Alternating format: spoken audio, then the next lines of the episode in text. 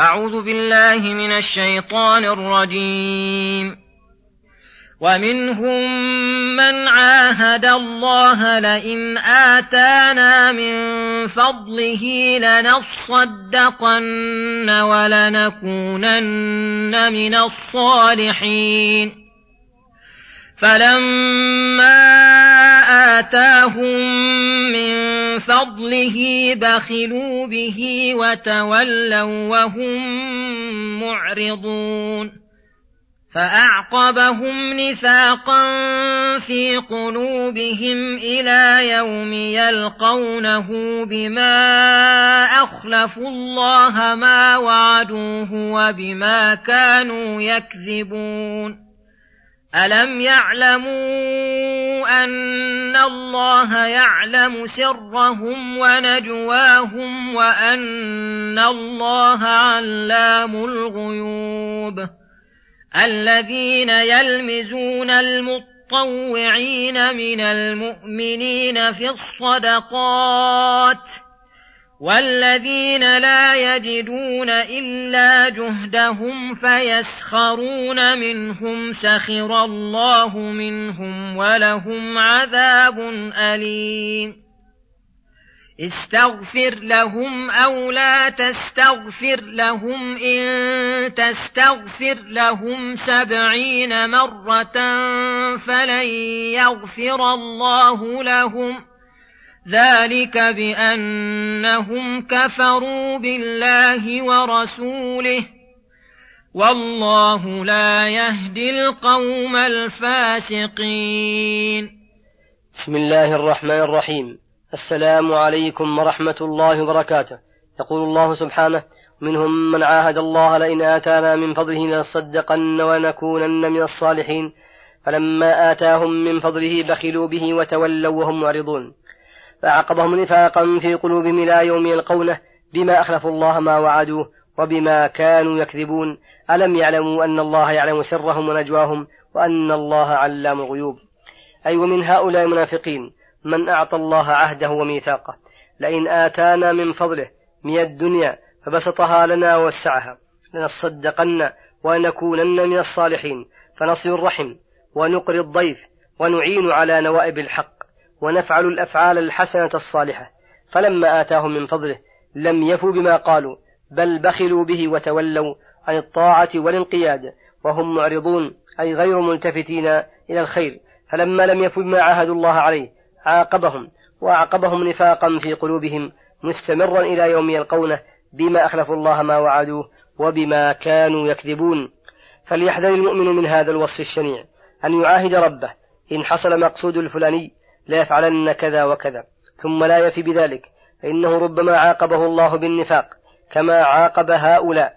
فقد قال النبي صلى الله عليه وسلم في الحديث الثابت في الصحيحين آية المنافق ثلاث.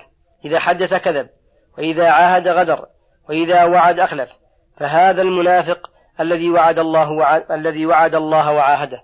لئن أعطاه الله من فضله ليصدقن وليكونن من الصالحين. حدث فكذب وعاهد فغدر. ووعد فأخلف. ولهذا توعد من صدر منهم هذا الصنيع بقوله ألم يعلموا أن الله يعلم سرهم ونجواهم وأن الله علام غيوب وسيجازيهم على ما عملوا من أعمال التي يعلمها الله تعالى. وهذه الآيات نزلت في رجل المنافقين يقال له ثعلبة. جاء إلى النبي صلى الله عليه وسلم وسأله أن يدعو الله له أن يعطيه من فضله وأنه إن أعطاه ليتصدقن ويصل الرحم ويعين على نوائب الحق. فدعا النبي صلى الله عليه وسلم له فكان له غنم فلم تزل تتنامى حتى خرج بها عن المدينة فكان لا يحضر إلا بعض الصلوات الخمس فكان لا يحضر جمعة ولا جماعة ففقده النبي صلى الله عليه وسلم فأخبر بحاله فبعث من يأخذ الصدقات من أهلها فمروا على ثعلبة. فقال ما هذه إلا جزية وما ما هذه إلا أخت الجزية. فلما لم يعطهم جاءوا فأخبروا بذلك النبي صلى الله عليه وسلم فقال يا ويح ثعلبة ثلاثة. فلما نزلت هذه الآية فيه وفي أمثاله ذهب بها بعض أهله فبلغه إياها فجاء بزكاته فلم يقبلها النبي صلى الله عليه وسلم ثم جاء بها إلى أبي بكر بعد وفاة النبي صلى الله عليه وسلم فلم يقبلها ثم جاء بها بعد أبي بكر إلى عمر فلم يقبلها فيقال إنه هلك في زمن عثمان. ثم يقول سبحانه الذين يلمزون, الذين يلمزون المتطوعين من المؤمنين في الصدقات والذين لا يجدون إلا جهدهم ويسخرون منهم سخر الله منهم ولهم عذاب أليم. استغفر لهم أو لا تستغفر لهم إن تستغفر لهم سبعين مرة فلن يغفر الله لهم ذلك بأنهم كفروا بالله ورسوله والله لا يهدي القوم الفاسقين. وهذا أيضا من مخازي المنافقين. فكانوا قبحهم الله لا يدعون شيئا من أمور الإسلام المسلمين. يرون لهم مقالا إلا قالوا وطعنوا بغيا وعدوانا. فلما حث الله ورسوله على الصدقة بادر المسلمون إلى ذلك. وبذلوا من أموالهم كل على حسب حاله. منهم مكثر ومنهم مقل. فيمزون مكثر منهم بأن قصدوا بنفقة الرياء والسمعة وقالوا للمقل الفقير إن الله غني عن صدقة هذا. فأنزل الله تعالى الذين يلمزون أي يعيبون ويطعنون المتطوعين من المؤمنين في الصدقات فيقولون, فيقولون مراؤون قصدهم فخر والرياء. ويلمزون الذين لا يجدون إلا جهدهم فيخرجون ما استطاعوا ويقولون الله غني عن صدقاتهم فيسخرون منهم. فقبلوا على صنيعهم بأن سخر الله منهم ولهم عذاب أليم. فإنهم جمعوا في كلامهم هذا بين عدة محاذير منها تتبعهم لأحوال المؤمنين وحرصهم على أن, لا يجدوا على أن يجدوا مقالا يقولونه فيهم. والله يقول إن الذين يحبون أن تشيع الفاحشة في الذين آمنوا لهم عذاب أليم ومنها طعنهم بالمؤمنين لأجل إيمانهم كفرا بالله تعالى وبغضا للدين ومنها أن اللمز محرم بل هو من كبائر الذنوب في أمور الدنيا وأما اللمز في أمر الطاعة فأقبح وأقبح. ومنها أن من أطاع الله وتطوع بخصة من خصال الخير فإن الذي ينبغي هو إعانته وتنشيطه على عمله وهؤلاء قصدوا تثبيطهم بما قالوا فيهم وعابوهم عليهم.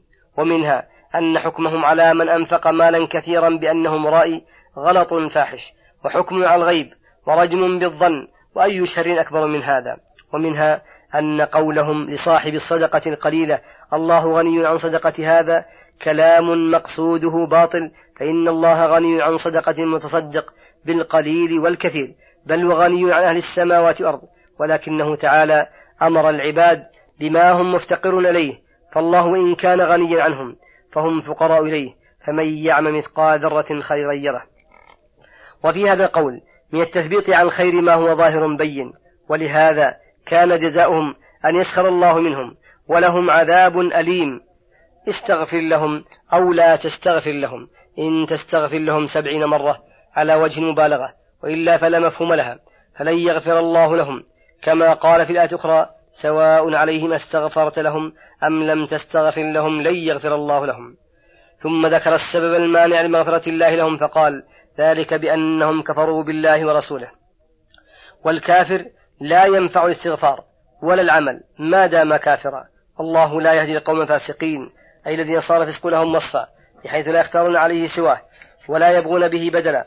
يأتيهم الحق الواضح فيردونه.